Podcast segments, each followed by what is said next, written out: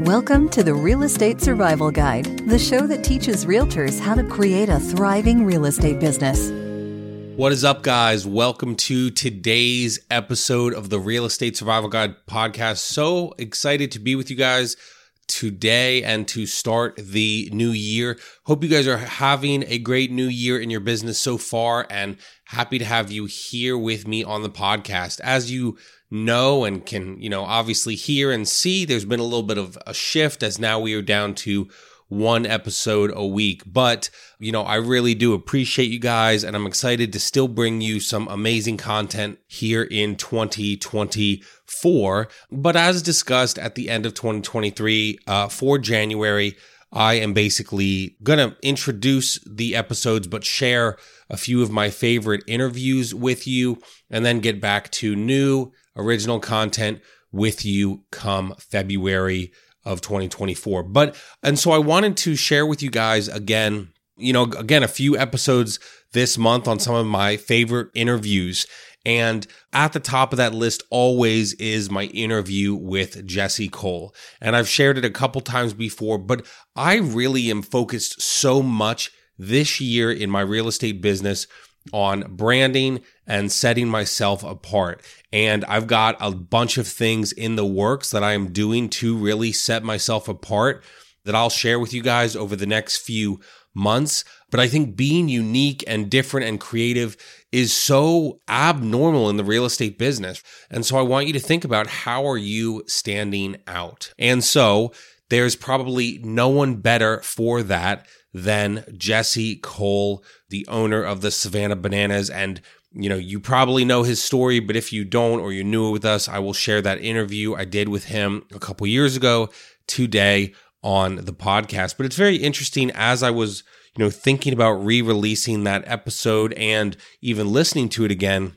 just all the things Jesse did to stand out. Um, and so I really want to encourage you this year to stand out in your business. Um, you know, one of my goals this year is to read more, and I don't read a ton of books, I'll be honest, but I'm telling you, there are five that I'm very committed to reading this year, and three of them are written by Jesse Cole. Um, so his first book, Find Your Yellow Tux, I started a couple weeks ago, end of December or maybe mid December, and I'm working my way through that. His other book, his second book, is Fans First. Um, and then his newest book is Banana Ball, and that I actually had on my Christmas list and received as a Christmas gift. And so, you know, it's not just about my love for baseball or sports. I love what Jesse is doing with the Savannah Bananas because he has basically said, you know, we don't care that this is normal. We don't care that this is the way things are done. We are uh, going to do things differently and actually more often than not do the exact opposite of what everyone is doing. And so I hope as you listen to this episode today, you can think about doing things different in your business. I believe now more than ever that different works. You know, the Savannah Bananas on TikTok. Now, again, TikTok is not the end all be all. I'm not saying that, but on TikTok, they have 7.8 million followers. The Yankees, probably one of the biggest or most followed major league franchises, has 1.2 million followers on TikTok. The Dodgers, who are one of the biggest teams in Major League Baseball and just signed Shohei Ohtani and other amazing players this offseason, 1.2 million. And, you know, it's funny too. My buddy and mentor, Vincent Puglisi, uh, I, I don't think I've ever shared this, but he was on a a meeting once with Jesse Cole, probably years ago. He met Jesse online for something and he said, Hey, like the Yellow Tux thing is cool, but it's like a, a shtick, a gimmick. When are you going to give it up? And Jesse said to Vincent, like, never, it's not going to happen. And it's funny now because, of course, the Savannah Bananas have taken off. And uh, Vincent and Jesse were actually at an event together speaking. And Vincent went up to him and said, I don't know if you remember, but I like doubted you years ago. Uh, you know, congratulations. I certainly was wrong. And Jesse actually did remember him and how he stood up to him and said, uh, you know, oh, the yellow tux thing will not work. But the biggest thing there is again, I mean, it's fine to push back on things, but Jesse basically said, like, no, we are going to do this. So I think a big part of, you know, branding and setting yourself apart is this commitment to this brand, whatever it is you decide that brand is. Jesse would kind of describe that as finding your yellow tux, as I've been reading about in his book. So I hope you guys enjoy this. We will talk more about branding and being your authentic self this year you know, as you hear this, definitely check out Jesse Cole. Check out uh, Larry Roberts, who's great at this. Larry Roberts, Red Hat Media. Check out Mike Sherrard, one of the leaders at the EXP Wolf Pack. He's got the he's got the Lamborghinis, and not only that, but the purple Lamborghini. So you know him when you see the purple Lamborghini, and not only that, but um, you know, he even uh, I was on a call with him a, a few uh, weeks ago, and I kind of busted his chops because one of his recent posts was he had a wolf. He had a buddy who owned wolves, and he did a photo shoot with you know his wolf pack gear, his Lamborghini, and a wolf. And so it was absolutely wild. But this is the important of branding when you brand things uh, and when you you know really dive deep into your brand it can set you apart. So, anyway, I'll shut up and I'll let you hear from Jesse Cole. A lot of good stuff in this interview. So, I hope you guys, if you have not heard it, enjoy it. Or, you know, even if you have heard it, I hope you can take a nugget away from it that maybe you didn't hear the first time. So, enjoy, and I will see you guys next week. On today's episode, I have a very special guest to share with you. I'm excited to welcome Jesse Cole to the show. Jesse is an amazing business owner of the Savannah Bananas in Savannah, Georgia. He is also a speaker, an author of the book Find Your Yellow Tux, and the host of the Business Done Differently podcast. Jesse, thank you so much for taking time with us today and welcome to the show. Pumped to be with you, my friend. I've had a lot of uh, a lot of different keynotes. A lot of times I've spoke to uh, real estate groups and realtors, and I, I love I love the business, love the industry, and excited to be with you. That's awesome, man. Well, thank you. As we jump into it, again, thank you so much. I'm excited to have you here because I first heard about the Savannah Bananas probably three or four months ago. So I was talking to someone who's in real estate and I said, you know, I'm just trying to do business differently. You know, right before we started, got in here, we, we were talking about how many realtors there are. And this friend said to me, if you want to do business differently, you should check out Jesse Cole and what he's doing with the Savannah Bananas. So, of course, I had no idea who you were at that point, checked it out and was like, oh my goodness, what this guy has done there is amazing. I'd love to speak with him. And then, you know, two and a half months later, saw you on the ESPN SC featured where they spent a few minutes highlighting what you guys were doing. And so that is exciting. Thank you so much. And I'm sure that was an exciting opportunity for you guys to be featured on ESPN. Yes, that it was it was a wild ride this summer from USA Today to CBS Sports to Boston Globe to ESPN. We were very very fortunate. The overnight success that's taken 15 years, but uh, no, it's very kind of you to share that. I mean, the fact that what you just shared, I think, is the power of creating a unique uh, memorable experience. So you've never been to Savannah, you've never seen our team, but someone and shared uh, about us that I'm guessing probably that person might not even seen a game either, but they have seen the things that we've done. And it really hasn't been marketing. It's just been talking and sharing about the unique experience. So uh, I'm glad that your friend shared and, I'm, and welcome to the bananas world. Welcome to Banana Nation. Thank you, sir. So, for those who have not heard from you, and many have at this point, but I would love for you to just take a couple minutes, speak about how you do business differently. You obviously we talked about realtors and things like that. There's 1,000 realtors just in my county here in Lancaster, Pennsylvania. And so I often have to think, and when I'm coaching and training people, I often have to say, okay, well, you have to do business differently. How are you going to do it? If there's a thousand realtors here, how are you going to stick out? So can you just kind of give us a few minutes about what your journey has been like there? Sure. Very simple. I mean, the greatest business owners, the greatest entrepreneurs, they solve a problem and they solve it better and more uniquely than anyone else. So for us, my story quickly, I started as a general manager of a baseball team at 23 years old. The only way you get a job as a GM at 23 is it has to be one of the worst teams in the entire country. And it was. Uh, took over Gastonia, North Carolina, uh, the Gastonia Grizzlies. There was only $268 in the bank account, 200 fans coming to the games. The team had lost over six figures the previous year. Very quickly, I made phone calls, reached out in the community, and they said, We don't like baseball. Business owners, whether it was churches, whether it was everybody that I talked to said baseball, it's too long, too slow, too boring.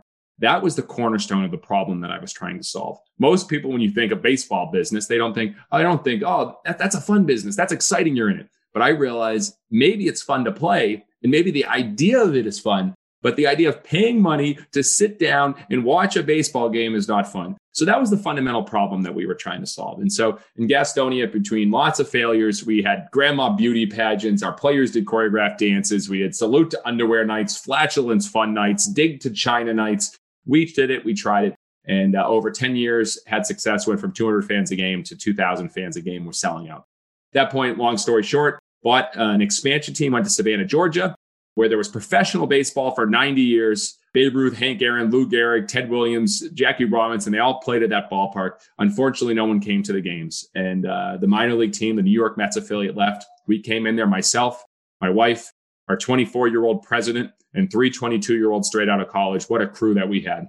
And we showed up that first day. The former team cut the phone lines, cut the internet lines. They took everything out of the ballpark. We grabbed an old picnic table, put it into an abandoned storage building, started calling people in the community. Long story short, we failed. We sold only two tickets in our first three months. By January of 2016, we'd overdrafted our account. And my wife and I had to sell our house, empty out our savings account. We were sleeping on an air bed. We went from zero debt to $1.8 million in debt. And it was that point we said, shoot, we better get out of it. We just got married. We're struggling. And so we had to be dramatically different. So we named the team after a fruit. We became the Savannah Bananas and uh, came up with a senior citizen dance team called the Banana Nanas. You know, grandmas in their 60s and 70s that danced to Bruno Mars and Justin Timberlake. Named our mascot Split. Came up with a male cheerleading team called the Mananas, but now they're just referred to as the Dad Bod Cheerleading Squad. Our players started doing music videos to Can't Stop the Peeling, brought in a breakdancing first base coach, a banana pep band, a banana baby that we hoist up in the air like Simba before every game and turned it into a circus. And lo and behold, the fans came to that first game they went nuts. They told everyone. And since we've sold out every single game for the last six years, our wait list is over 12,000 for tickets. And people fly all over the country to hope to come to a game. And it's been something I've never imagined. And that's the long story short, and a lot of failures in between. And we did a lot of things to try to create a unique experience that really has got our fans, you know, raving at this point about what we do. Yeah, raving so much that me, who's never even been to Savannah, has heard about you, researched, and people that are promoting it. And so I love what you're doing. You know, I love what you said there kind of towards the end of that answer about a lot of failure along the way. Cause my next question for you was again, you, you sort of joked earlier, oh, you know, 15 years, uh, the 15 minute of fame that's been 15 years of failure. Along this whole journey, you know, with you, your wife, Emily, everything you've built there, I've seen the success. What has been the hardest part? So I get asked this question a lot. And again, fortunate to be on stages and share our story. But for me, I don't focus on the past. I'm always focusing on the future. I focus on the next at bat. When I was a kid, I played baseball, and five years old, my dad used to tell me, Jesse, swing hard in case you hit it. And every time I came up, swing hard in case you hit it. And I know I swung and missed a lot. I know I struck out, but I don't remember that. I remember the home runs, the first home run I hit over the fence when I was 10 years old. I remember the three home run game I had later in my career. I remember those. And I think people remember the hits, they remember the home runs, they don't remember the failures. What is the hardest part? I think now it is a responsibility. You know, we grew from just four 22 to three 22 year olds and a 24 year old. You know, now we have 25 year round full time staff, 150 part time staff. I feel I have a responsibility to make sure that we continue to grow and make a difference and make an impact. And the way we grow, most companies, what they do is they have conversations on how do they grow revenue? How do they grow sales? That seems like the easy way to do it. We have our conversations on how do we grow fans? How do we create more fans? It's a different conversation in real estate as well. It's not how can we sell more houses? How can we get more commissions? How do you create more fans that love what you do, that you're always there for them, whether you're selling a house to them or whether you're not? It's a different yeah. conversation. And so when we eliminated all of our sponsorship from our stadium, two weeks before the pandemic, one of the dumbest financial moves you could ever do. Let's throw away hundreds of thousands of dollars two weeks before a pandemic. Brilliant. When we threw away that, when we threw away our shipping fees, when we actually have one ticket at our ballpark that is all you can eat. There's no other tickets. You don't just come in and buy a burger, buy a hot dog. Everything's for free when you come in the stadium. When you make all those decisions, it's not easy and it sucks at first. Serving all you can eat to 4,000 fans was a disaster the first few games. It was a failure. When we first threw away all our sponsorship money, we know had no idea where the other revenue was going to come from. When you said, oh, we're going to throw away all of our shipping fees for merchandise, when we ship merch all over the world, we had no idea where the money was going to come from but we knew we were going to create fans. And so I think the hardest thing is the uncertainty to make sure that we can take care of the people, take care of our biggest fans, our employees, when not knowing where that next dollar is going to come from. That's the biggest challenge. But when you play the long game, and we're not focused on quarters, we're focused on quarter centuries. When you play that game, wow. it's a lot easier to live with yourself on tough decisions. That's awesome. I appreciate that. And it's cool to hear, you know, don't look back, look forward. That's amazing. One of the things that I think really stuck out, and it might have been, you know, when my friend mentioned you, and then that first thing that you mentioned on ESPN, the first thing that comes on that clip says, without promotion, something terrible happens, nothing. And that really stuck out to me because, you know, when I'm not selling houses and when I'm not coaching realtors, I do social media coaching for businesses. And just last week, I was on with someone and they said, actually, she lives in Savannah. She was the one that told me. And she said, well, I don't like using my Facebook page to promote my business. And I said, well, like people already love you. Like, so now you're just not telling them what you're doing. And so as you've built this, right? That phrase, without promotion, something terrible happens, nothing. What is it about that? Like, do you ever kind of feel like, oh, I'm pushy or salesy? Or like, how do you do it in a way that like, no, people just love you, love what you're doing, and you're not being pushy and like, oh, come buy tickets? Well, that quote is from the great P.T. Barnum. And that's where yeah. I've read every book on P.T. Barnum and Walt Disney and learned so much. So without promotion, something terrible happens. Nothing.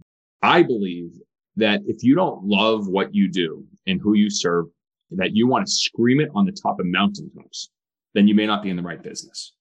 If you ask all of our ticket people, all of our team, they said they've never sold a ticket in their day. People want to buy, they don't want to be sold. And so how do you get people to buy? You share what you do, you share stories, you share about the impact. You don't tell them to come buy. You don't tell them, you know, hey, I need to sell this to you. The reality is when you love something so much and are so passionate about it right now, I will give share some of the lessons we've learned, but you can be able to tell I love the Savannah Bananas and I love them so much that I love the feeling that literally fans will line up five hours before a game. Fans will travel 40 hours in car and then drive 40 hours the next day, which has happened to Utah to go to a game. I love that so much that I have an obligation and I share those stories. And what happens is that people say, I want to experience it. So the power of promotion, I think we just all need to be storytellers. What's your mm. story? Is it worth reading? And then the question I have from there is if you really want to figure out whether your product experience service is remarkable enough, think like a reporter if you're a news reporter, do you want to write about your business? Do you want to write about your real estate firm? Do you want to write about you as a realtor?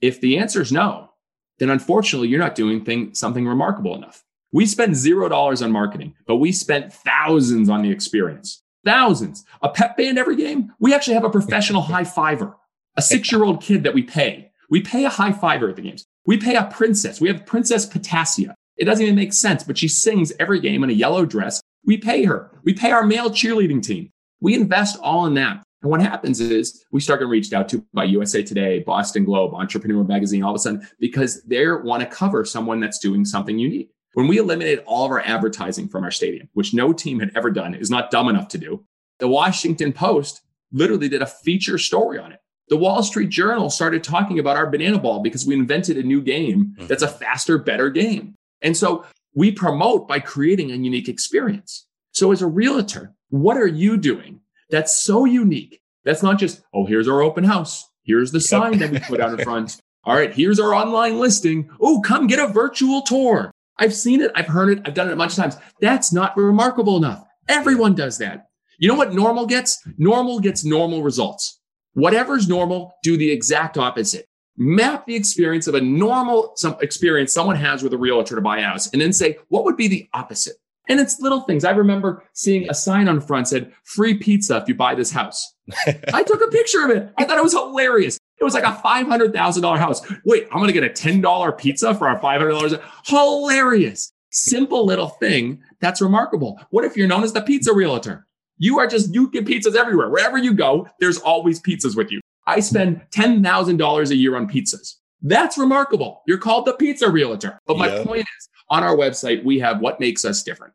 And I have everything from playing in kilts, from the all inclusive tickets, from grandma coaches, from the high five. We have lists of so many different things that we do different. So what we're doing is we're giving ammunition for everybody that experiences us to promote us instead of us having to promote ourselves.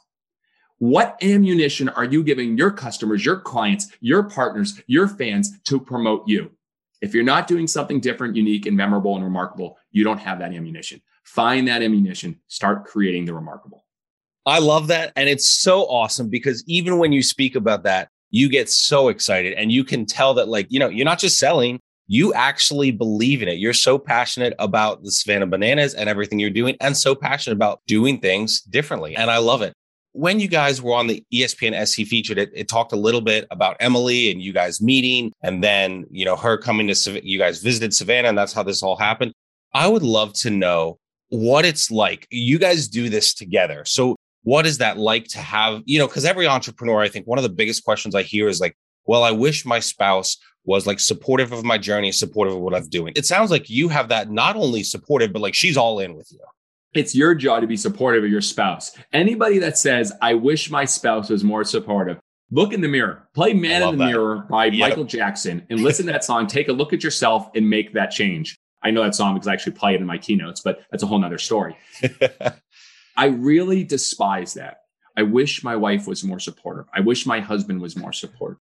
Yeah. I, I think the reality is we need to look and say, as an entrepreneur, how are we being supportive to the other one? Look at the opposite way. Wow. So for me, uh, very fortunate. So my wife has an amazing close family, three brothers. She's the oldest. Parents were amazing raising her.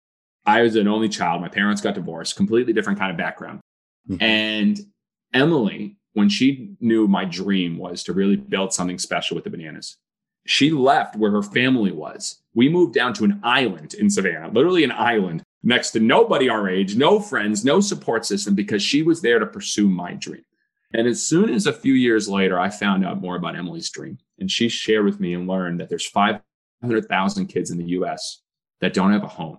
Mm-hmm. And she shared with me the foster system and over and over again shared this with me.